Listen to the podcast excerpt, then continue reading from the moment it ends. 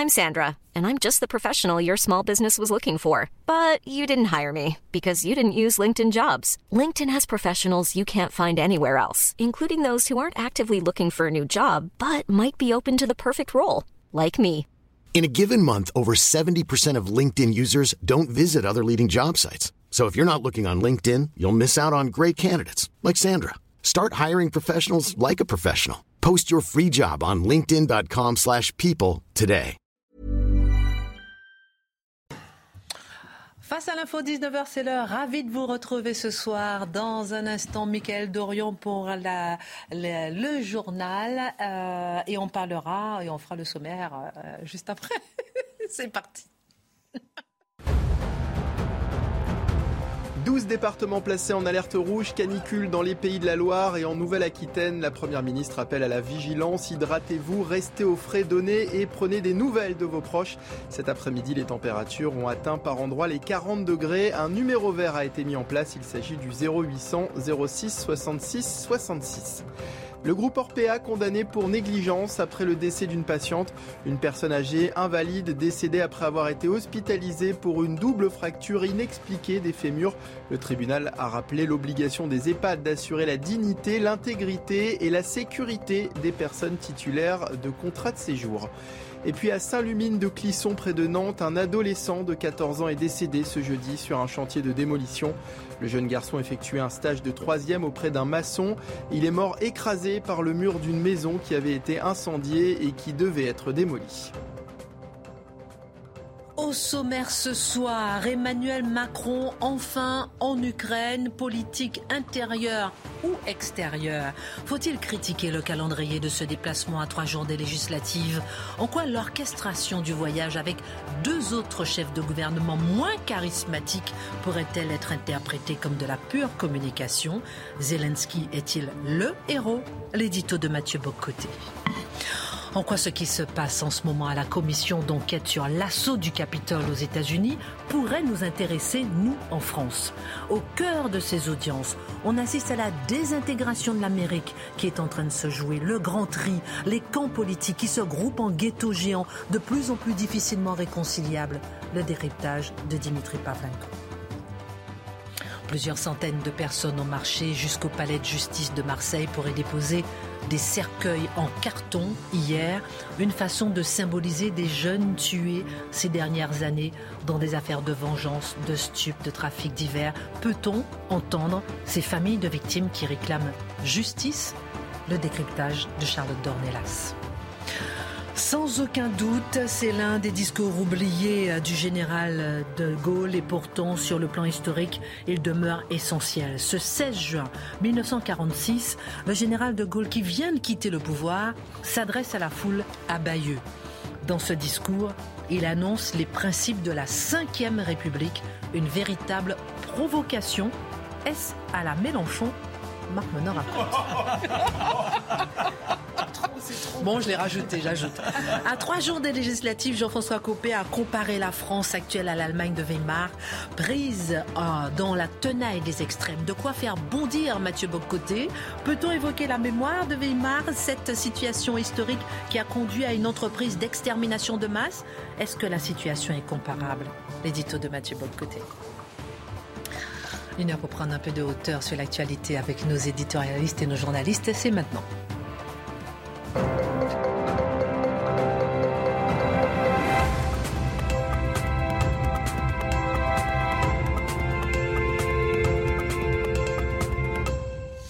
Ravi de vous retrouver, mes chers amis. Alors, vous disiez tout à l'heure, juste avant le générique, que vous n'aimez pas la petite voix dans le métro qui vous infantilise sur la canicule. Buvez de l'eau, faites Qui pipi. nous euh, infantilise, c'est tout le juste pour nous prend des débiles. Non, alors, attendez, reprenez, reprenez.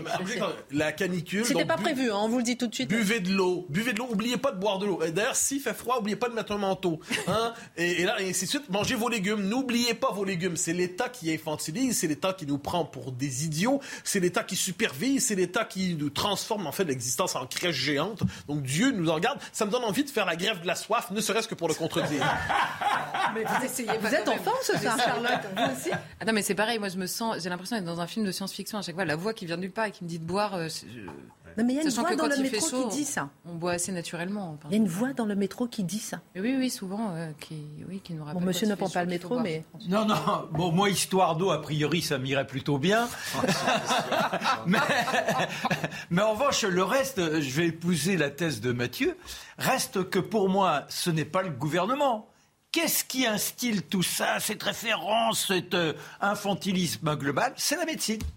C'est la médecine qui est là. Attention, il faut faire ceci, il faut faire cela. euh, euh, euh, ayez tel examen, prenez pré- précautions. C'est-à-dire qu'aujourd'hui, sans avoir ce référent, La nous n'avons plus le droit La dictature de, la santé Bah, c'est la dictature de la santé. Mais vous-même, vous êtes un hygiéniste, c'est Ah, mais ça n'a rien à voir. ça.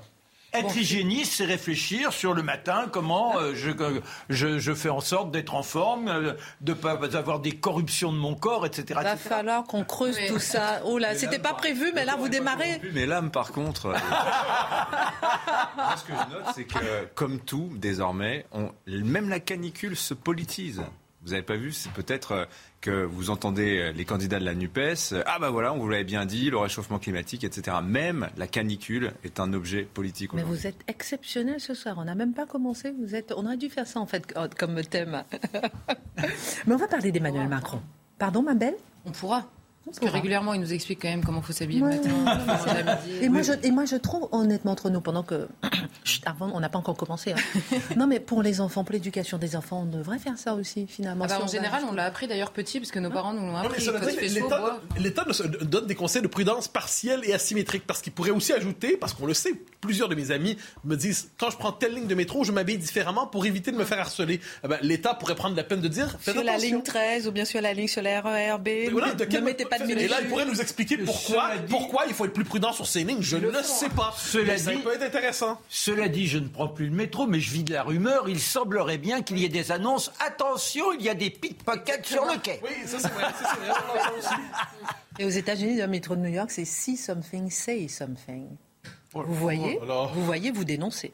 Bon, on est parti dans tous les sens. Mathieu. Emmanuel Macron s'est rendu en Ukraine aujourd'hui, dans un trio de dirigeants européens. Dans un geste hautement symbolique, il entend marquer son soutien aux Ukrainiens. Est-ce une séquence de politique extérieure, de politique intérieure, de communication ou d'action? Les deux, mon général. Euh, alors, dans l'ordre, dans l'ordre politique intérieur, assurément, euh, politique extérieure aussi, évidemment, mais allons-y dans l'ordre, décomposons la séquence des événements. Politique intérieure d'abord, plusieurs ont reproché à Emmanuel Macron de se rendre au moment des législatives, de quitter la France dans un, moment de politique étrangère. Il était en Roumanie, si je ne me trompe pas, il y a quelques jours, tout comme le général de Gaulle était en Roumanie, je crois, au moment de mai 68. C'est de clin d'œil historique, qui passe, les clins d'œil passent en boucle. Une fois que c'est dit, une fois que dit, euh, Emmanuel Macron donc décide de, de politique étrangère, en fait, de, de quitter pour dire je ne suis pas emporté par les tumultes électoraux français. Je surplombe tout cela, je dépasse les événements, euh, quel que soit le résultat électoral, j'assume ma fonction de président de la République qui se situe à l'échelle du monde et non pas dans les querelles électorales quotidiennes entre des partis qui m'intéressent plus ou moins finalement. Donc c'est la stratégie prendre de la hauteur. C'est plutôt bien vu, c'est plutôt bien pensé. C'est une manière de rappeler sa fonction et aussi d'attirer, faut-il le rappeler, l'attention vers lui, alors que pour l'instant, les Français qui s'intéressent à la politique auraient plutôt tendance à regarder la querelle des partis pour savoir lequel s'imposera véritablement dans quelques jours. Lorsqu'il se retrouve euh, bon, en Ukraine aujourd'hui, il déplace l'attention vers lui et c'est une manière de faire indirectement campagne pour la majorité dans le cadre des, législatives de dimanche. On l'a compris, c'est de je dirais c'est de bonne guerre, c'est l'instrumentalisation de la politique étrangère au service de la politique intérieure. Cela dit, c'est aussi évidemment une, action de politique étrangère dans sa forme la plus euh, classique, mais dans le, dans, le rapport euh, qu'Emmanuel Macron entretient avec la présidence de l'Union européenne. Pour lui, la présidence de l'Union européenne, ça va, ça être d'une certaine manière le point culminant de sa présidence. Lui qui, au fond de lui-même et de temps en temps, de manière explicite, rêve aux États-Unis d'Europe, qui n'est pas étranger à la tentation fédéraliste pour l'Europe, qui considère qu'il existe une telle chose ou devrait exister une telle chose que la souveraineté européenne, eh bien, ça, la présidence de l'Union européenne, ça devait être particulièrement important pour lui. Or, qu'a- qu'a-t-il cherché à faire de sa présidence? D'abord, empêcher la guerre. Il n'y est pas parvenu. Ensuite, restaurer la paix. Il n'y est pas parvenu. Et le temps de la présidence européenne d'Emmanuel Macron, de, de la France en fait, se termine. Dès lors, qu'est-ce qui est possible pour lui? Il doit néanmoins laisser une trace de son passage qui ne soit pas sous le signe de l'échec. Eh bien, quelle est la trace de ce passage? C'est la volonté de marquer un appui indéfectible à l'Ukraine, de sortir de l'ambiguïté que plusieurs lui ont reproché, peut-être à tort, soit dit en passant. Quand on reprochait à Emmanuel Macron de continuer à parler à Vladimir Poutine, de, rappeler qu'on ne doit pas l'humilier, euh, il se peut que le président de la République avait tout à fait raison de rappeler ça, que la, que la Russie va être encore là, même quand la guerre va être terminée, et qu'on ne peut pas humilier le pays. Il y avait peut-être pas tort de rappeler ça. Mais dans les circonstances, puisque les derniers jours de sa présidence se rapprochent européenne, il entend marquer un appui que l'on pourrait dire indéfectible à, euh, à l'Ukraine de Vladimir euh, Zelensky, en disant Volodymyr Zelensky en disant elle doit gagner, elle doit l'emporter, nous la soutiendrons. Donc en tant que tel, c'est plutôt bien pensé. Et les, dirigeants européens qui se joignent à lui, c'est une manière aussi de montrer comment il est la tête du trio. Euh, et plusieurs messages sont envoyés, soit dit en passant. Euh, L'Italie dit l'Ukraine a sa place dans l'Union européenne. Donc toute une série de messages sont envoyés comme quoi, au terme de la présidence française, elle ne sera pas un échec parce que l'engagement français pour l'Ukraine sera confirmé, sera reconduit, sans pour, même sur le plan des armes, sans que ça n'implique pour autant une, euh, un passage aux, euh, aux, actes, euh, aux actions militaires directement pour la France, parce que là, ça changerait de nature. Alors, parlons un peu de la figure de Zelensky. On va le dire aux téléspectateurs, vous et moi, on a un peu échangé sur le fait qu'il était en t-shirt. Moi, ça m'a un peu choqué. Ah moi, ça m'a beaucoup choqué. Moi, je me dis qu'il aurait pu mettre une veste. Peut-être que j'ai tort de critiquer, mais euh, je, et je continue dans ma question. Est-ce que ça, son, la figure Zelensky a évolué au fil du temps? Ah, Je pose ah, plusieurs questions en une. Ah, mais vous avez tout à fait raison de dire que la figure a évolué. Et puisque toutes les communications en ce monde, hélas, le fait qu'il porte un T-shirt n'est pas un détail. Je ne vais pas faire une chronique mode, on s'entend. mais je note simplement que devant des leaders politiques qui assument le rôle de leader, lui, depuis quelques mois, en fait, est devenu un personnage historique à sa manière. Il le sera, il restera dans l'histoire, mais il l'est en se, en déguisant un peu en soldat américain des années 80 dans un film où on voit un portrait de Ronald Reagan.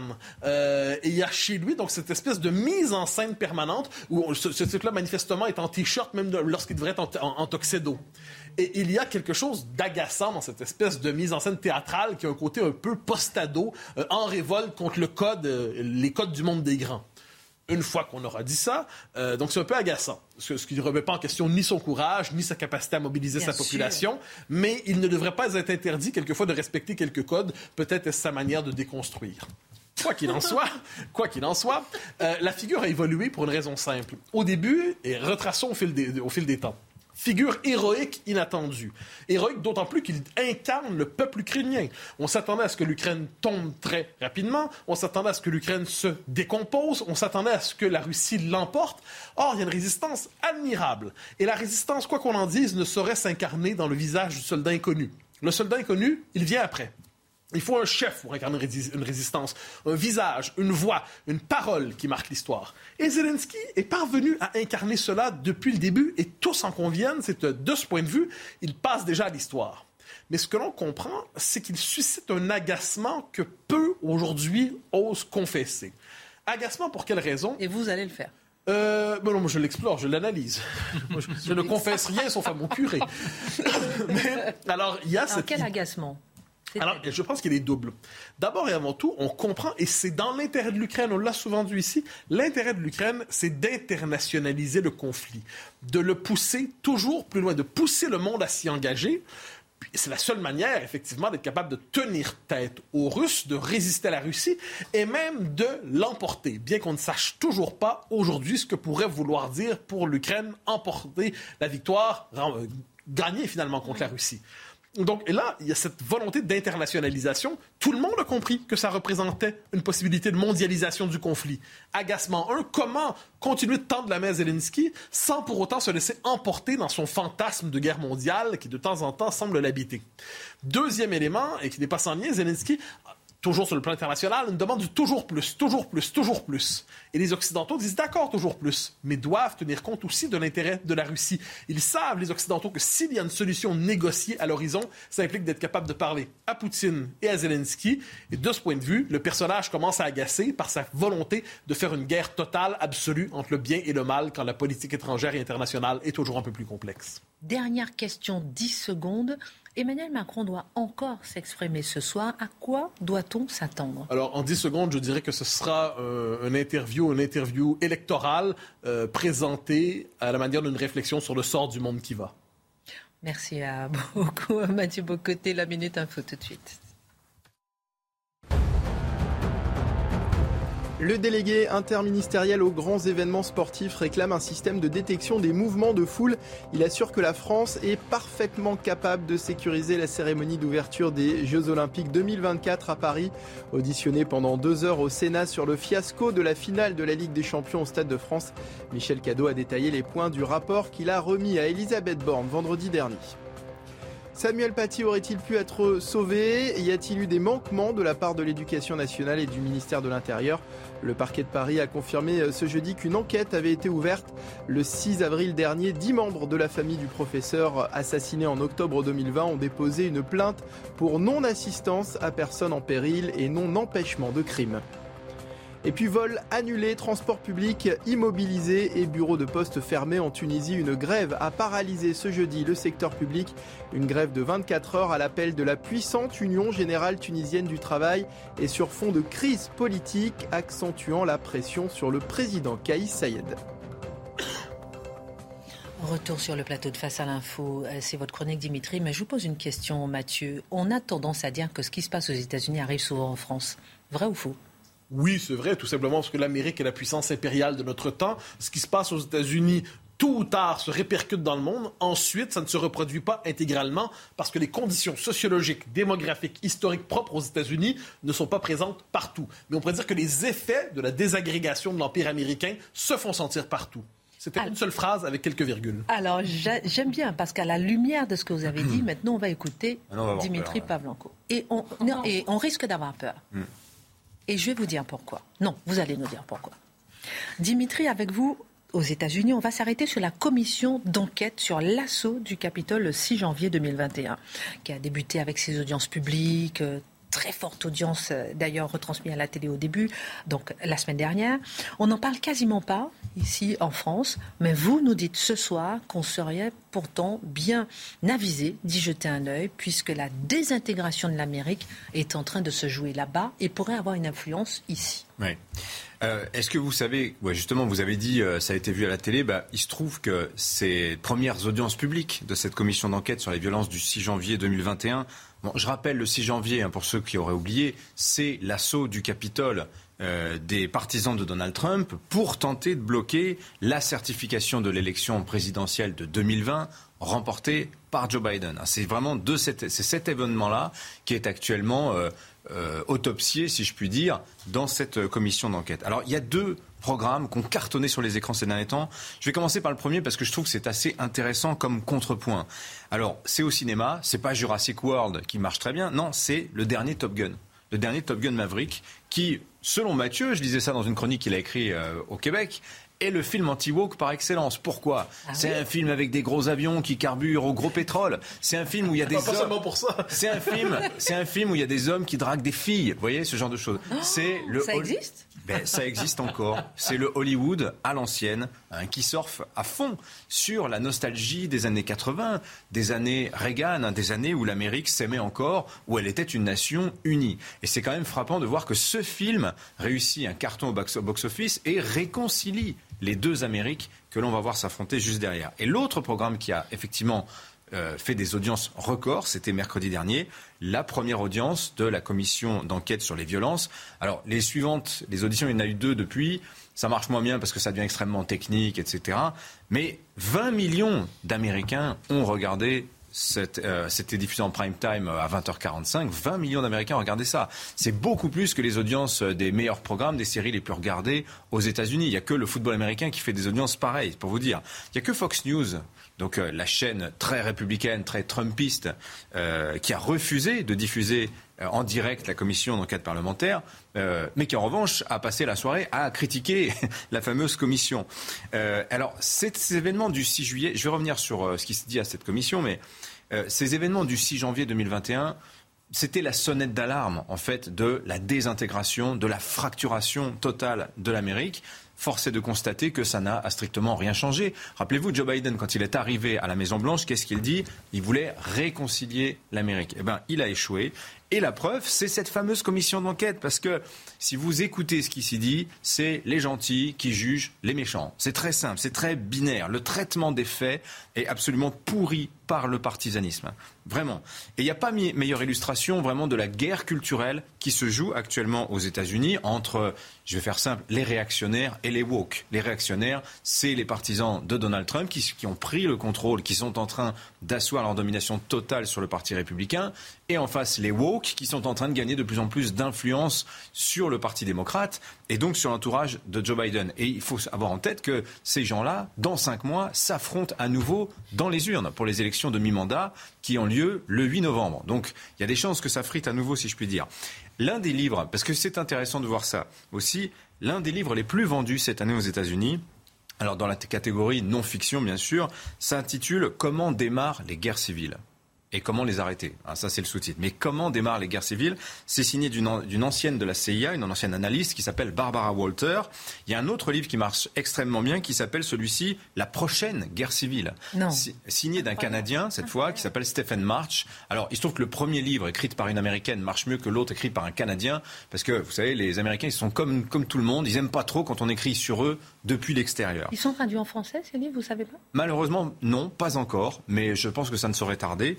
Parce que ce qu'ils disent va faire écho, je pense, vous allez l'entendre, à ce que nous vivons en France de manière beaucoup plus modérée, bien sûr. Malgré tout, il y a quand même des points de comparaison. Alors, le constat que font ces deux livres est à peu près le même que l'Amérique est en train de se désintégrer, on l'a dit, et que des guerres culturelles aux guerres civiles, hein, donc euh, des affrontements des idées aux affrontements armés, il n'y a qu'un pas. Et que ce n'est pas parce qu'on est un pays riche et prospère que ça ne peut pas arriver chez nous. C'est ça déjà que nous disent ces deux livres. Alors, quels sont les signes visibles de cette désintégration américaine? Alors, déjà, je vous conseille de lire le, point de cette semaine euh, et l'article notamment de Claire Ménial, qui est aux États-Unis et qui, compile, si vous voulez, un petit peu toutes les tous les phénomènes qui illustrent cette désintégration. Alors d'abord, dans le champ politique, on observe que le pouvoir exécutif, la Maison-Blanche donc, est totalement délégitimé. Vous avez quand même deux Américains, deux tiers des républicains, du, camp républicain, qui est convaincu que Joe Biden a été élu par effraction, que c'est Donald Trump qui devrait être à la Maison-Blanche. Ils en sont convaincus. Hein. Il n'y a pas que des gens armés dans des milices, hein. il y a des gens très bien aussi dans ce lot-là qui pensent ça. Le pouvoir législatif maintenant, donc ce qui se passe au Congrès il est complètement paralysé parce qu'il n'y a plus d'élus modérés dans ces deux camps-là, que ce soit les républicains ou les démocrates. Les élus modérés, c'est simple, depuis 20 ans, depuis 30 ans, ils ont été complètement éliminés du système politique. Et vous regardez que le moindre texte, même un, budget, un texte pour construire des ponts et des chemins de fer, euh, eh ben, il est complètement pourri par l'obstruction du camp adverse. Et ce, tout le temps, tout le temps, quelle que soit la majorité. Euh, notre Barbara Walter, l'ex-analyste de la CIA, qui écrivait ce livre Comment démarre les guerres civiles, elle parle d'une anocratie. Alors une anocratie, c'est quoi? A-N-O-cratie. C'est un système dans lequel le gouvernement existe, mais ne fonctionne pas du tout. C'est exactement ce qui se passe aux États-Unis. Et comme le pouvoir politique dysfonctionne, le pouvoir des juges, d'une certaine manière, prend le relais. Le problème est qu'aux États-Unis, le pouvoir des juges, lui aussi, il est complètement délégitimé. Et ça se voit à travers ce qui se joue actuellement à la Cour suprême. Donc la Cour suprême, c'est le sommet de la pyramide judiciaire, euh, qui est une instance non élue. Vous savez, ce sont les présidents qui nomment les juges à la Cour suprême. Ils sont neuf. Elle perd beaucoup en prestige en ce moment à mesure qu'elle se révèle partisane. Alors, la Cour suprême a toujours été partisane. Seulement, elle était progressiste et elle créait des droits. Là, actuellement, elle a basculé dans le camp conservateur et elle est en train de défaire le droit à l'avortement. C'est un énorme sujet, ça, le droit à l'avortement aux États-Unis, à peu près du niveau de celui des armes à feu, c'est pour vous dire. Donc, ce qui va se passer, c'est que le mois prochain, la Cour suprême va très probablement annuler le droit fédéral à l'avortement. Et c'est triplement symbolique. D'abord pour le droit des femmes, tout simplement. Ensuite, parce que ce serait la première fois que la Cour suprême va supprimer un droit plutôt que d'en créer un nouveau. La dernière fois que la Cour suprême a supprimé, un droit, c'était en 1896. Ça fait long, hein, ça fait 130 ans. C'était les droits civils des Noirs, ce qui a conduit à la ségrégation raciale. Enfin, cette euh, suppression du droit fédéral à l'avortement va permettre à chaque État des États-Unis chacun des 50 États de légiférer comme il l'entend sur, sur, l'avortement. Et on sait qu'on a 26 États sur 50 qui ont l'intention soit de, comment dire, de restreindre sévèrement le droit à l'avortement, soit de l'abolir totalement. Bah, la conséquence, c'est que l'État de Californie là, se prépare à accueillir des medical refugees, des réfugiés médicaux, des femmes hein, bien sûr, hein, pour se faire avorter. L'État du Missouri, lui, euh, entend passer une loi qui va punir les femmes qui iront se faire avorter dans d'autres États. Donc vous voyez, le pays, il est en train de s'atomiser. Les Amériques, l'Amérique est en train de s'atomiser. Il, y a 18 ans de ça, il y a un journaliste américain qui s'appelle Bill Bishop, il avait fait sensation avec un livre qui s'appelait The Big Sort. Euh, c'est un jeu de mots par rapport au Big Short, qui était la grande crise de 2008. Hein. Mais The Big Sort, ça veut dire en anglais le grand tri. Ça veut dire quoi le grand tri? C'est à l'époque, il écrivait à Bill Bishop, les Américains se groupent dans des communautés, dans des quartiers, dans des villes, les blancs avec des blancs, les républicains avec les républicains, les noirs avec les noirs. Bah, ce qui se passe, c'est que The Big Sort, notre grand tri là, c'est plus par quartier là, c'est à l'échelle d'États entiers. C'est à l'échelle d'États entiers. C'est que vous avez des Américains qui bientôt déménageront parce qu'ils sont pro-avortement, parce qu'ils sont, euh, sont obsédés par les droits des minorités, ils vont aller s'installer dans les États démocrates. Vous avez ceux qui sont contre l'avortement, qui sont pour les armes à feu, ceux qui refusent euh, la théorie du genre à l'école, qui iront s'installer dans des États républicains. Vous voyez, les camps, les camps sont en train de se former, et là, on repense à cette perspective de guerre civile. C'est incroyable en fait. Euh, très très intéressante analyse. Et puis ce qu'on va essayer de savoir dans un instant, on va marquer la pause, c'est euh, est-ce que ça va, euh, ça aura un impact chez nous en France? Comment est-ce que ça a commencé? Quand est-ce que tout cela a commencé? Pour essayer de suivre un petit peu et essayer de retranscrire un peu en France la pub. Vous nous expliquez que c'est une sorte de désintégration aux États-Unis on assiste vraiment à ce, voilà, cette cristallisation de la société américaine. Quand est-ce que ça a commencé? Juste avant, pardon, j'ai oublié la minute info. J'allais vous le dire. La minute info. 12 départements placés en alerte rouge canicule dans les pays de la Loire et en Nouvelle-Aquitaine. La Première ministre appelle à la vigilance. Hydratez-vous, restez au frais, donnez et prenez des nouvelles de vos proches. Cet après-midi, les températures ont atteint par endroits les 40 degrés. Un numéro vert a été mis en place. Il s'agit du 0800 06 66 66. L'Espagne face à plusieurs incendies en raison de la canicule, dont trois en Catalogne. Le plus grave s'est déclaré près de Baldomar, dans la province de Lérida, où le feu a déjà détruit 940 hectares de forêt, selon les derniers chiffres communiqués par le gouvernement régional catalan. Et puis un espion russe démasqué aux Pays-Bas. Ce jeudi, les services secrets néerlandais ont annoncé avoir empêché un homme qui se faisait passer pour un stagiaire d'accéder à la Cour pénale internationale qui enquête sur les crimes de guerre en Ukraine. Ils ont précisé que l'espion représentait une menace potentiellement très haute qui aurait pu être de grande valeur pour les services de renseignement russes. Donc quand est-ce que ça a commencé? Alors Stephen March, donc euh, l'auteur de ce livre, La prochaine guerre civile, lui date euh, assez précisément. Il dit le tournant, c'est vraiment l'année 2008. Qu'est-ce qui se passe en 2008 ah Vous avez la crise immobilière et financière. Vous avez beaucoup d'Américains qui perdent leur maison. On a un Barack Obama? Qui... Attendez, j'y viens. La crise financière, pourquoi? C'est parce que vous avez des gens qui perdent leur maison, qui perdent leurs économies, qui perdent leur retraite. C'est la promesse du capitalisme euh, qui n'est plus tenue, 2008. Bon, il y a ça. L'Amérique peut être pauvre. Ensuite, vous avez l'élection de Barack Obama. Vous avez raison. Pourquoi? Pour l'Amérique blanche, pour une partie de l'Amérique blanche, c'est un vrai choc. Parce que c'est le début de la peur du grand remplacement qui s'installe dans la tête de ces Américains qui prennent conscience qu'aujourd'hui, là, en 2022, l'Amérique est blanche à 55 2040, on sait qu'elle sera minoritaire, cette Amérique blanche. Et vous, on sait que quand vous avez une ethnie qui domine dans un pays, généralement, quand elle perd sa domination, ça se passe pas bien. Hein, c'est pas raciste de dire ça. Hein, c'est historiquement prouvé. La démographie, hein, comme rappelle souvent Mathieu. Ensuite, vous avez l'échec de la guerre en Irak, ça qui joue beaucoup parce que dans cette guerre, l'Amérique, elle passe pour la méchante. Et elle rebascule à ce moment-là, l'Amérique, dans l'isolationnisme. Véritablement, ça se mesure à ce moment-là. Donc, comme dit Stephen Marsh, il y a beaucoup de mythes américains qui meurent en 2008. Et euh, il estimait, euh, Stephen Marsh, que l'explosion de la guerre civile, si elle doit arriver, elle arrivera selon lui, ce serait, il disait, dans la prochaine décennie. Mais euh, Claire Ménial me disait cet après-midi que l'auteur d'un article du Point que je vous recommande, euh, il dit maintenant qu'il pense que ça va survenir en fait euh, dans les deux prochaines années. deux prochaines années, avec horizon 2024. Qui va quoi se passer dans La guerre civile aux États-Unis. Voilà ce qu'il dit. Ah oui. On espère qu'il se trompe, cet homme. On espère qu'il se trompe. Mais bon, il a une réflexion qui est quand même assez convaincante. Mhm. D'autres signes de désintégration, rapidement, bah, les pulsions putschistes de l'aile armée du Trumpisme, hein, ça, il ne faut pas, faut pas se le cacher. Le risque maintenant désormais permanent de subversion électorale, de contestation systématique des résultats. La déconnexion de la gauche aussi, qui trouve formidable, par exemple, que le nombre d'enfants trans aux États-Unis ait été multiplié par deux en cinq ans. Hein. L'explosion de la violence. Je vous rappelle les récentes tueries, parfois pour des motifs racistes, anti-blancs, anti-noirs.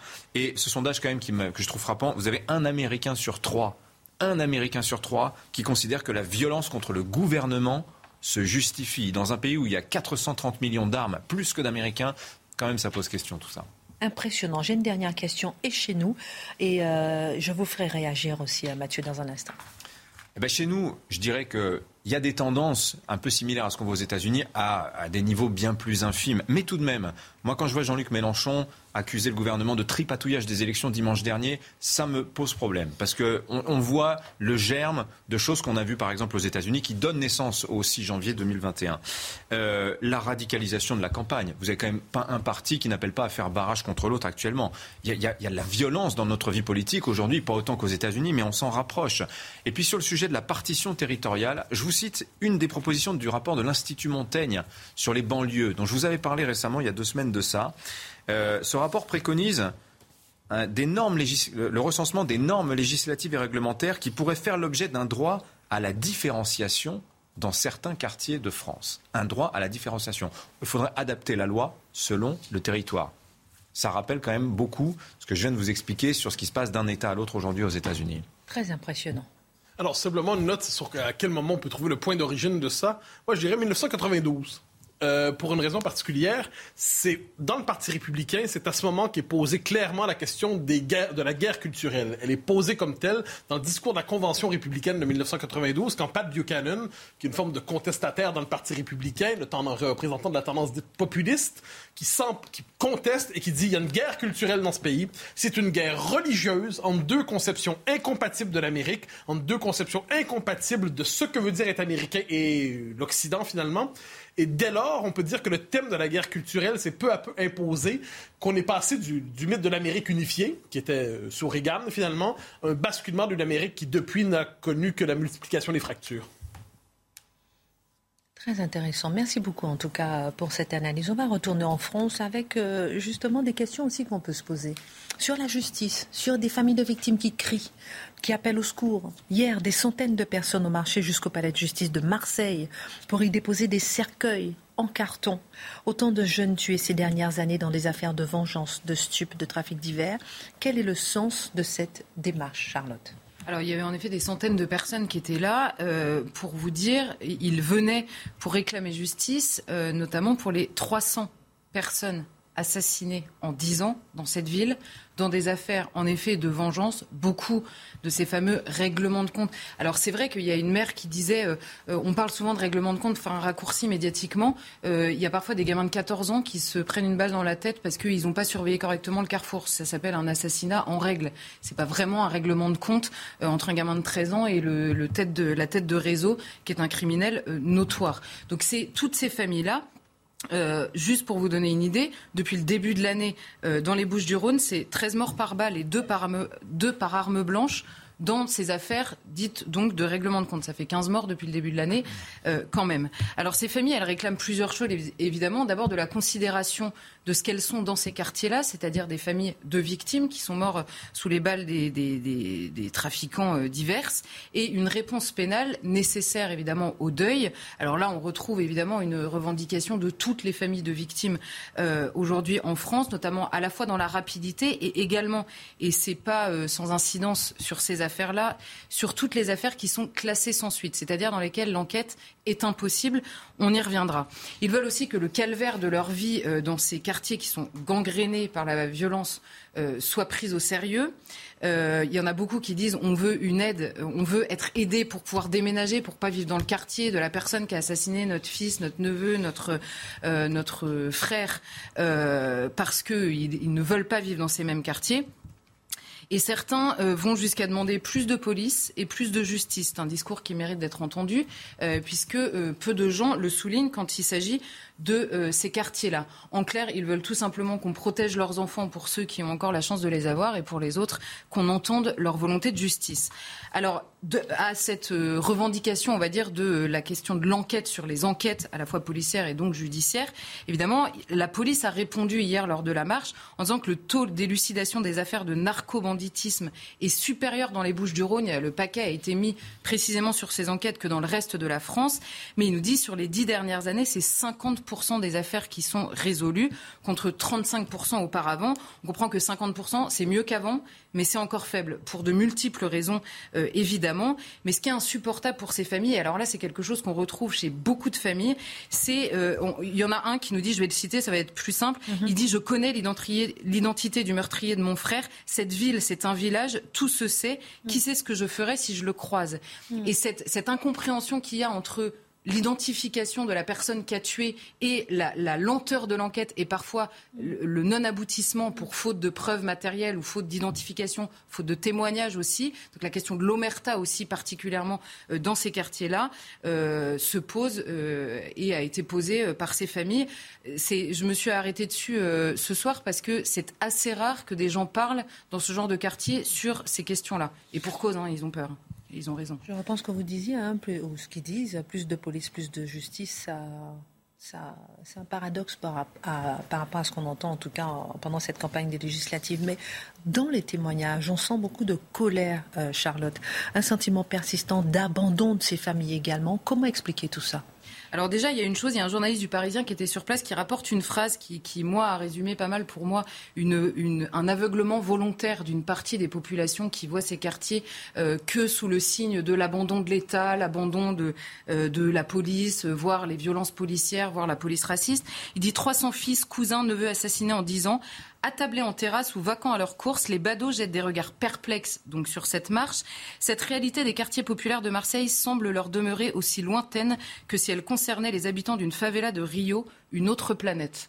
Donc on comprend qu'entre euh, entre la population qui parle souvent de ces quartiers-là et euh, la marche qui est sous leurs yeux et qui est le témoin d'une violence hallucinante, il y a un monde et parfois certains ne veulent pas voir euh, la réalité de ce monde qui est juste à côté d'eux. Alors ces familles, pourquoi est-ce qu'il y a une question d'abandon? Et vous le disiez particulièrement dans cette campagne, ça résonne un peu en nous, parce que ces familles, elles sont toutes issues de ces quartiers dissensibles, elles aussi. Le, journaliste du Parisien note que sur tous les cercueils, il y a les prénoms des gens assassinés. Et il dit il n'y a pas un seul prénom de ces victimes qui est issu du calendrier grégorien, c'est joliment dit. Comme, euh, donc ce journaliste le note lui-même. Et lorsqu'il s'agit de ces quartiers gangrénés par le trafic et que les familles des victimes elles-mêmes qui sont mortes sous les coups parlent, alors là, on comprend quand même subitement que dans la, comment dire, chez les hommes politiques, en tout cas chez une grande partie d'entre eux, il y a moins d'avocats euh, de, ces familles de victimes quand il s'agit euh, d'attaquer les délinquants ou les criminels que quand il s'agit d'attaquer la police, qui, me semble-t-il, n'a pas euh, ce score-là dans les quartiers populaires ces dernières années. Alors ces victimes, elles sont en effet, et alors pas dans la France entière, mais dans ces quartiers-là, issues pour l'immense majorité d'entre elles de l'immigration elle-même, et elles n'intéressent pas les détracteurs du racisme dans les quartiers, du racisme qui tue, de la violence, des, des violences policières. La couleur de peau des victimes n'est plus du tout une raison de mobilisation des stars antiracistes qui vont sur les plateaux nous expliquer que l'État est raciste et tue dans ces quartiers-là.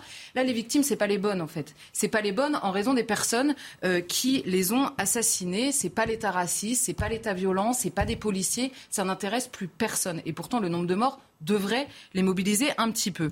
Et en face de, de, ces véritables assassins qui, alors eux, sont sans limite et sans foi ni loi, hein, c'est la loi du plus fort plus exactement, où sont les détracteurs des violences qui concerne cette jeunesse-là dans les quartiers. On a l'attente d'un gamin de 14 ans, Ryan en l'occurrence, qui a été assassiné l'an dernier.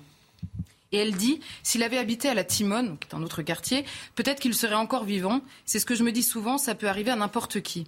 Alors quand j'entends des ministres dire qu'il n'y a pas de zone de non-droit, ça me rend folle. Alors qu'est-ce qu'on va dire à cette jeune femme quand elle parle, à cette femme d'ailleurs, parce que c'est sa tante, quand elle parle de zone de non-droit, qu'elle est raciste? Ça va être compliqué. Il y a une autre femme qui dit euh, il faut absolument plus de police puisque nos enfants ne, ne, peuvent pas échapper à ces trafiquants. Elle est quoi Elle est d'extrême droite? Ça va être compliqué. Qu'est-ce qu'on dit à la troisième qui parle de cinq copains d'enfance que son fils de 21 ans a enterrés ces dernières années? Cinq copains d'enfance à 21 ans, il les a enterrés parce qu'ils se sont fait assassiner dans la rue. Alors elle, elle fantasme le sentiment d'insécurité probablement j'imagine, puisque c'est pas la police. Or, on n'entend parler que de cette violence-là dans ces quartiers-là. Et à toutes ces questions, évidemment, personne ne veut répondre. Alors, il y a des gens qui regardent un peu de loin et qui ne voient, euh, en effet, ces quartiers-là que par le biais des trafiquants qui existent bien et d'autres qui ne voient les violences qui sont faites dans ces cartes-là que par le biais euh, de la police. En l'occurrence, les familles des vraies victimes qui sont bien mortes, elles, c'est pas la police qui les dérange dans ces quartiers-là. On peut revoir peut-être euh, cette photo avec euh, les cercueils. on ne montre pas souvent des photos dans l'émission, mais si on peut la revoir avec ces familles qui marchent vers le palais de justice. Ici, on voit avec euh, les prénoms et qui demandent donc plus de police et plus de justice. Charlotte, ces familles réclament en effet des moyens pour la police et la justice. Est-ce qu'ils ont raison de pointer ce problème dans la lenteur euh, de leur enquête de, leur quête de justice? C'est vrai qu'il y en a beaucoup qui disent qu'il faut plus de moyens pour que ça aille plus vite. Alors évidemment qu'ils ont raison et on retrouve ce discours à la fois chez toutes les familles de victimes à peu près, mais chez les magistrats, chez les avocats, chez les policiers. Donc c'est indiscutable. Il n'y a pas euh, de, de, doute à avoir sur la des moyens. En revanche, les moyens ne feraient pas tout. Pourquoi? Il y a une question d'organisation, de priorité dans la politique pénale qui est mise en place, une question de complexification des enquêtes policières et judiciaires. J'en parle souvent, mais parce que c'est extrêmement important. Pourquoi? La complexité progressive de la procédure pénale, dont parlent tout le temps les policiers et les magistrats, c'est quoi? C'est une accumulation des droits de la défense, puisqu'on nous dit on est dans un état de droit. Mais les droits de la défense, ce sont en l'occurrence le droit des délinquants souvent. Et quand vous avez des enquêtes qui sont classées sans suite, c'est parce qu'elles sont rendues impossibles. Et qu'est-ce qui se passe quand vous avez l'accumulation surréaliste parfois euh, de ces droits de la défense, l'obsession de la transparence des procédures? Les policiers, certains policiers me disaient cet après-midi, euh, l'obsession de la transparence, la transparence dans une enquête, c'est bien, mais quand tout est transparent dans nos méthodes utilisées pour enquêter, les avocats des trafiquants, qui sont parfois des vrais voyous eux-mêmes, ont accès à tous les moyens euh, de l'enquête. Je vous interromps juste quelques secondes pour la Minute Info. Vous nous expliquer comment la population est prise en otage. Un dernier mot euh, là-dessus, juste après la Minute Info. Demain, il faudra réduire votre vitesse sur la route de 10 km/h si vous êtes en Ile-de-France en raison d'un épisode de pollution à l'ozone. Le préfet de police de Paris, Didier Lallemand, a demandé également de différer, si possible, les déplacements routiers en Ile-de-France, de privilégier le covoiturage, les réseaux de transport en commun, la marche ou le vélo. Laurent Berger réélu secrétaire général de la CFDT, unique candidat à sa succession. Il a été euh, réélu sans surprise ce jeudi. À la tête du premier syndicat français depuis 2012, Laurent Berger a d'ores et déjà annoncé qu'il ne terminerait pas son mandat. Euh, Marie-Lise Léon, sa secrétaire générale adjointe depuis 2018, est pressentie pour lui succéder. Et puis prison à perpétuité pour deux membres du Hezbollah. Ils ont été euh, condamnés ce jeudi pour la mort dans un attentat en 2005 de 22 personnes, dont l'ancien Premier ministre libanais Rafik Hariri. Si la juge a estimé qu'ils avaient agi avec préméditation, il est cependant peu probable que les deux hommes toujours en fuite soient incarcérés. Dernier mot sur ces familles de victimes qui réclament justice à Marseille. Mais pourquoi ces enquêtes sont-elles si difficiles, Charlotte? Alors, c'est l'accumulation, en effet, de plusieurs choses qui rendent les enquêtes euh, extrêmement difficiles. Et quel est le résultat de ça? C'est que, d'une part, l'omerta règne complètement, à la fois chez les trafiquants eux-mêmes. Vous savez, les policiers, ils avaient l'habitude d'aller parler aux plus petits dans le réseau qui parlaient sur la manière dont ça s'organisait, aux familles, précisément, qui parfois leur donnaient des informations pour faire tomber, tomber ces réseaux-là. Mais quand vous avez des enquêtes qui sont impossibles à mener, les délinquants, les, tout petits délinquants, ceux qui se font euh, assassiner, euh, les tout petits dans, dans le trafic lui-même, hein, euh, qui se font assassiner au détour d'une rue, ils ont infiniment plus peur des criminels qu'ils ont en face d'eux que de la police elle-même. Donc évidemment que l'engrenage, il est là aussi dans la délinquance elle-même, puisque la police est parfois rendue inefficace par la complexité de son travail. La deuxième chose, c'est que la population, si, on, si on sort du domaine de la délinquance, la population qui ne rentre pas là-dedans, elle, elle est prise en otage. Pourquoi? Elle ne peut pas parler. Parce que quand vous avez des enquêtes aussi difficiles, vous ne pouvez pas assurer la protection des gens qui viennent vous parler, surtout avec la transparence des procédures. On a toujours beaucoup de bonnes intentions, mais quand l'avocat en face rapporte tout au trafiquant et qu'il y a un tel qui a parlé, eh ben un tel il est en danger. Et pour le protéger, c'est extrêmement compliqué. Vous voyez, toutes ces bonnes intentions accumulées les unes sur les autres rendent le travail de la police, en effet, impossible et donc la vie de ces familles invivable. Et par ailleurs, et dernier mot, je dirais, il faudrait peut-être revoir aussi notre discours victimaire sur les trafiquants et les délinquants pour leur coller la honte, entre guillemets. C'est eux qui doivent avoir honte et les gamins de 13 ans ne devraient pas être attirés par eux plus que par euh, même le métier de policier si on veut aller faire, euh, aller trouver euh, l'exact opposé. C'est pas normal qu'ils soient attirés par ces gens-là. Alors oui, il y a l'argent facile, mais il y a aussi le côté je finirai dans un clip de rap, quoi. C'est cool. Bah non, c'est pas cool en fait. Marc, vous allez réagir, Dimitri, ensuite Marc réagit, ensuite Mathieu. Bah, là où je, on parlait de la possible américanisation de notre société avec tous les travers que ça peut avoir, ce qui est frappant dans le récit de Charlotte, c'est qu'effectivement, on ne retient que certaines victimes, celles de la police. Aux États-Unis, en 2020, 21 500 homicides, plus 30% par rapport à l'année précédente. On n'en a parlé que d'un seul, c'est George Floyd, tué par un policier. Ça s'est traduit par le mouvement Defund the Police, définancer la police. Donc moins de policiers dans les quartiers où il y a des morts. Les quartiers qui ressemblent beaucoup à celui euh, dans lequel a été tué le, petit Ryan hein, aux États-Unis. Non, mais le drame, c'est que malheureusement, on laisse ces quartiers s'auto-organiser. Alors on dit la police ne peut pas y pénétrer. Là, je pense qu'on peut se souvenir aussi qu'il y avait à une époque une police de proximité qui était chargée de permettre la, pacification du quartier, que l'on pouvait vivre dans une certaine sérénité. Ils ont été supprimés et ça a favorisé, malheureusement, cette étatisation de la voyouterie. Et cette voyouterie, eh bien, elle tue en toute impunité et les gamins sont agrippés, accaparés par, euh, par le système. Ben, je dirais en un mot, la tâche de reconquête, on voit de, de, ces quartiers, elle est immense. Elle ne peut pas se contenter simplement, pour l'instant, on cherche à contenir le pire, à éviter le débordement. Une reconquête véritable, c'est non seulement la police qui retrouve ses droits, mais c'est la culture française qui retrouve ses droits. Et ce que disait Charlotte, le prestige ne doit plus être celui du voyou à la manière d'un petit seigneur, mais des fonctions légitimes de l'État, de la nation, de la patrie, et ainsi de suite plus de police, plus de justice, et ce sont les quartiers qui le réclament. Euh, deux livres, euh, rapidement, Charlotte, conseils de lecture avant de passer à la page. Oui, alors donc j'ai fait des conseils de lecture en lien avec cette chronique. très bien. Le, premier, c'est celui de Jean-Éric Schottel, dont on a parlé ici, qui vient de sortir un livre qui s'appelle La démocratie au péril des prétoires de l'état de droit au gouvernement des juges, qui explique parfaitement cette complexification euh, du droit en France en particulier, mais dans l'Union européenne de manière générale, qui rend absolument impossible de rendre la justice. On est passionné par le droit, mais résultat, la justice n'est pas rendue. Et le deuxième livre, c'est un livre qui s'appelle La guerre de l'ombre de Claire Andrieux. Alors Claire Andrieux, c'est une ancienne journaliste qui est en train de devenir magistrate. Euh, et c'est un livre sur, euh, sur la, le trafic de drogue en France. Elle a à la fois bossé sur des, des rapports euh, officiels, mais également elle a parlé à la fois à tous les trafiquants, les policiers, etc. C'est un livre absolument passionnant, un peu terrifiant, mais passionnant. Merci beaucoup pour ces conseils de lecture. Vous aurez droit à deux livres aussi la prochaine fois, ne vous inquiétez pas. Mon cher Marc, très intéressant ce 16 juin 1946. Euh, c'est sans aucun doute l'un des discours les plus oubliés du général de Gaulle et pourtant c'était ce jour-là qu'il annonce en fait les principes de la Ve République. Je disais un peu en titre, une véritable provocation, je disais un peu à la Mélenchon, qui veut une sixième République. Ben, disons déjà que c'est un homme meurtri. Cette capacité d'investissement invraisemblable qui a été la sienne. Il, a réussi. Bon, voilà, il a été au pouvoir, euh, chef du gouvernement provisoire, et puis il s'aperçoit que malheureusement, eh bien, la volonté des partis, c'est de s'accaparer la constituante, et cette constituante, elle va régir la nation et on retombe dans ce qui a été la destruction de la Troisième République. Et d'ailleurs, dans les années qui viendront, on aura plus de 25 changements de gouvernement. Alors, ça l'oblige, au début de cette année 46, à aller devant ses ministres. C'est le dernier conseil, il les surprend tous.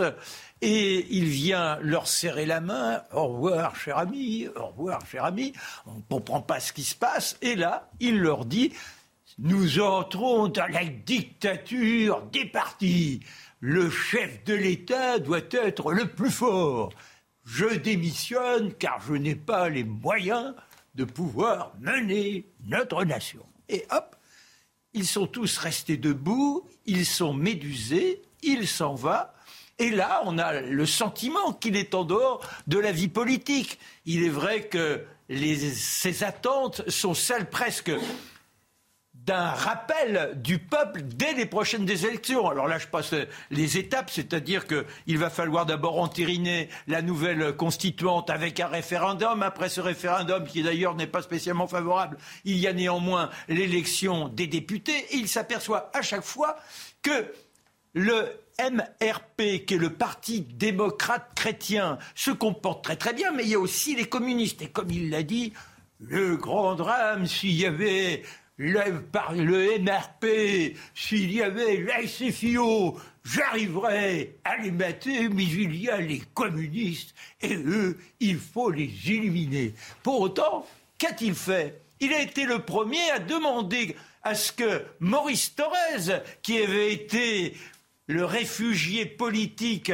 au Kremlin durant la guerre, donc qui s'était comporté de façon pas spécialement honorable, eh bien, on efface tout cela et qu'il soit, disons, l'élément d'action auprès des communistes pour favoriser son pouvoir. Voyez dans quel état on est On a donc une division d'une autre manière, mais telle que vous l'avez décrite depuis tout à l'heure. Alors, euh, il ne peut pas laisser passer ça. Et là, il tente un coup il se dit, en ce 16 juin, 1946, il y a deux ans, je débarquais à Bayeux. Et oui, deux ans auparavant. N'oubliez pas qu'il n'avait pas été informé du débarquement le 6 juin par les Américains. Ce sont les événements qui se révèlent à lui. Là, il y a quelque chose qui le brise profondément. Il regagne la France sur la combattante. Il débarque entre Courseul, sur une des plages. Il rend visite au QG anglais. Et puis il se présente à Bayeux. À Bayeux, où on a Guillaume Mercadier, qui est le chef de la résistance du bassin, du Bessin. Euh, quand on lui dit il y a le général de Gaulle qui arrive, il est un peu paniqué. Il appelle sa petite fille. On trouve quelques petites fleurs à cueillir et on va les offrir au général de Gaulle. Et voilà ce qu'il a sans doute dans la tête lorsqu'il se représente deux ans plus tard. Mais là, il n'est pas tout seul, si je puis dire. Il y a à ses côtés Leclerc, il y a Koenig, et un discours qui a été préparé par un homme qui sera déterminant ah. dans l'élaboration de la Constitution, c'est Michel Debré. Mhm. Et Michel Debré, qui, des années plus tard, sera l'auteur de la transformation totale de notre État avec cette constitution de la Ve République. là, il annonce les principes de la Ve République. il l'annonce. Il dit il faut un chef de l'État fort. Il ne faut deux assemblées. Il donne tous les détails qui permettent de se projeter. Il espère que ça va créer une sorte de choc. Et dans ce monde pas spécialement stabilisé, qu'il y aura une mobilisation. Bon sang, il incarne la France, il incarne le redressement. Un redressement qui est quand même bien problématique. 62%. Alors là, 62% d'inflation, mon cher Dimitri. Et que 28% d'augmentation des, des, salaires. Vous imaginez comment on est dans la difficulté. Mais malheureusement, eh bien, personne ne l'écoute. Je n'ai pas le temps de tout raconter, mais dans les mois qui suivent, il euh, se retrouve à se retirer à Colombay et il passera ensuite à l'écriture de Mémoires de guerre avec pour secrétaire sa fille Elisabeth, l'autre. Il la perdra, je l'ai déjà évoqué ici, la petite Anne. Il la perdra en 1947. Merci beaucoup, Marc, pour cette page de l'histoire où il annonce les principes de la Ve République. Et oui, un discours trop souvent oublié. Merci beaucoup. Ah bah, essentiel, puisque c'est l'avenir. Ce matin, vous êtes un petit peu énervé, vous allez nous dire pourquoi. De passer un tout petit peu. Sur RTL, Jean-François Copé euh, a comparé la France actuelle à l'Allemagne de Weimar, prise dans la tenaille des extrêmes, en prenant la peine d'ajouter que l'on sait où cette situation a conduit. On peut dire sans exagérer qu'il s'agit d'une déclaration forte de la part de Jean-François Copé. Oui. Qu'est-ce qu'elle vous inspire? Est-ce que c'est comparable? Pourquoi ça peut révolter? Est-ce qu'il a raison? J'ai de l'estime pour Jean-François Copé et j'ai donc hurlé en entendant une telle bêtise de sa part. Alors, qu'est-ce que c'est l'Allemagne de Weimar? Je résume pour, pour ceux qui n'auraient pas la mémoire historique euh, rafraîchie. Au sortir de la Première Guerre mondiale, se constitue en Allemagne le régime de Weimar, la République de Weimar, qui va tenir de 1918-19 à 1933.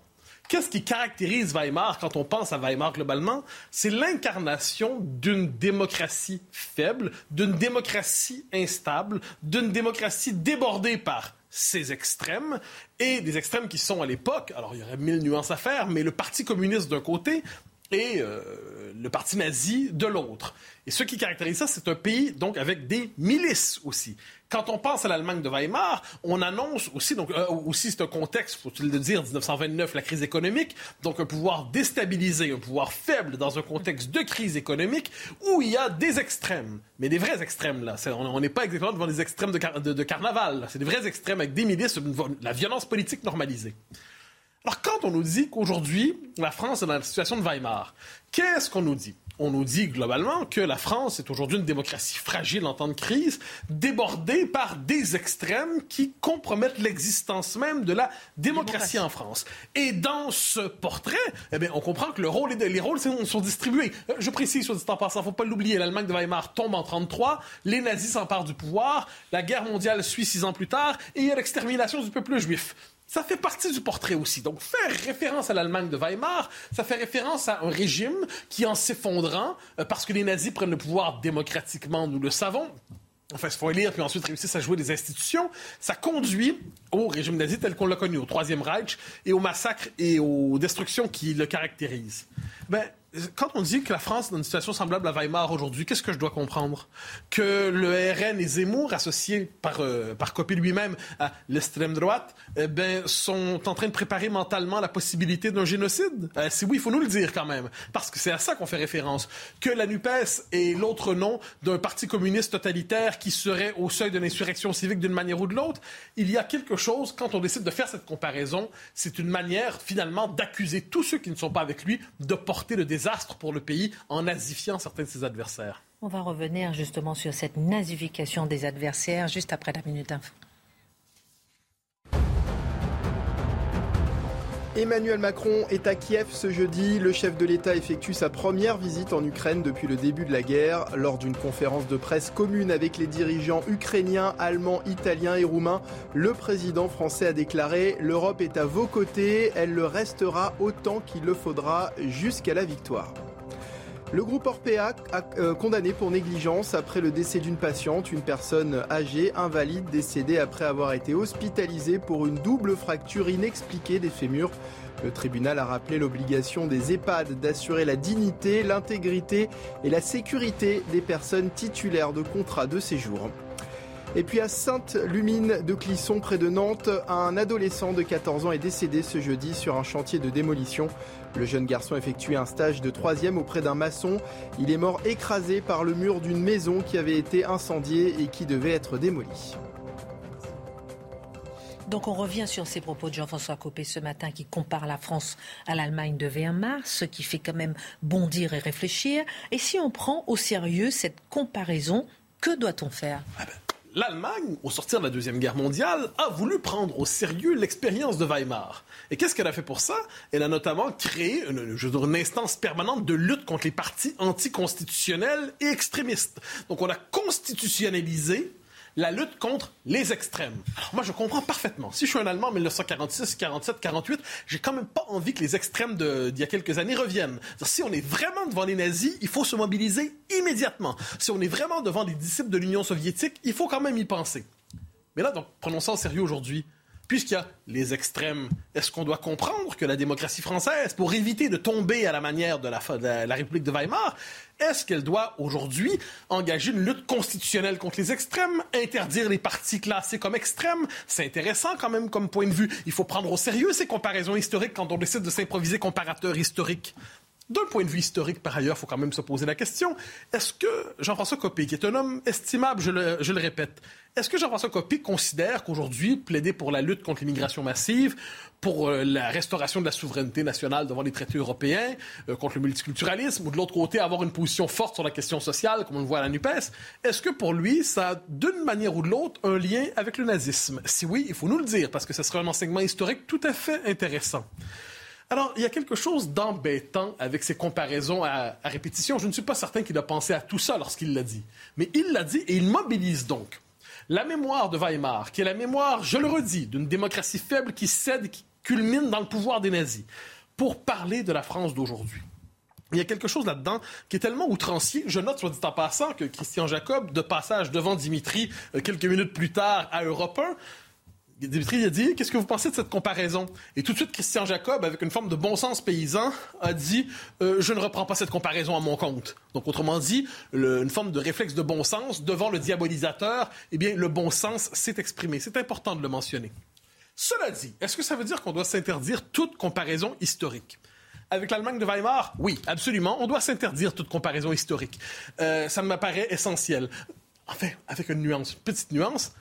Euh, nos sociétés se posent aujourd'hui la question de Weimar, mais c'est pas par rapport aux partis extrêmes, c'est par rapport aux islamistes. Lorsqu'on voit comment les islamistes instrumentalisent la démocratie pour en faire le procès, pour la faire tomber. Mais est-ce qu'on doit placer dans la même catégorie les islamistes et les partis extrêmes, comme on les qualifie? Je ne pense pas. Cela dit, je reviens sur la, comparaison historique. En fait, la véritable comparaison historique de la France d'aujourd'hui, et je me tourne ici vers Marcel Gauchet, euh, nous dit dans son dernier ouvrage, qu'on peut, je pense, c'est comprendre... Euh, comprendre les... Je n'ai pas le titre exact en tête, mais c'est un livre d'entretien qu'il vaut la peine de lire, qui est paru à l'automne dernier. La comparaison, c'est la fin de la quatrième République, c'est-à-dire avec une espèce de République du centre, une espèce de République qui, euh, qui rassemble tous les intérêts constitués et qui est débordée sur sa gauche, oui, par les, les communistes, et sur sa droite par les gaullistes, globalement, et qui, fondamentalement, euh, n'est plus capable de susciter l'adhésion populaire et qui porte en elle un besoin de renouveau. Mais moi, j'espère penser la crise présente aujourd'hui à la lumière de l'histoire française plutôt que la fantasmer dans les catégories de l'histoire allemande quand on sait ce que, ça a pu, euh, pu vouloir dire. Et de ce point de vue, on peut se tourner vers la mémoire du général de Gaulle, notamment, plutôt que celle de, devant celle du maréchal Hindenburg qui ne nous concerne pas. Merci euh, beaucoup Mathieu pour ce regard. Merci à Dimitri, Charlotte, Marc. Vous êtes songeur? Allez, excellente suite de programme tout de suite Pascal. À lundi.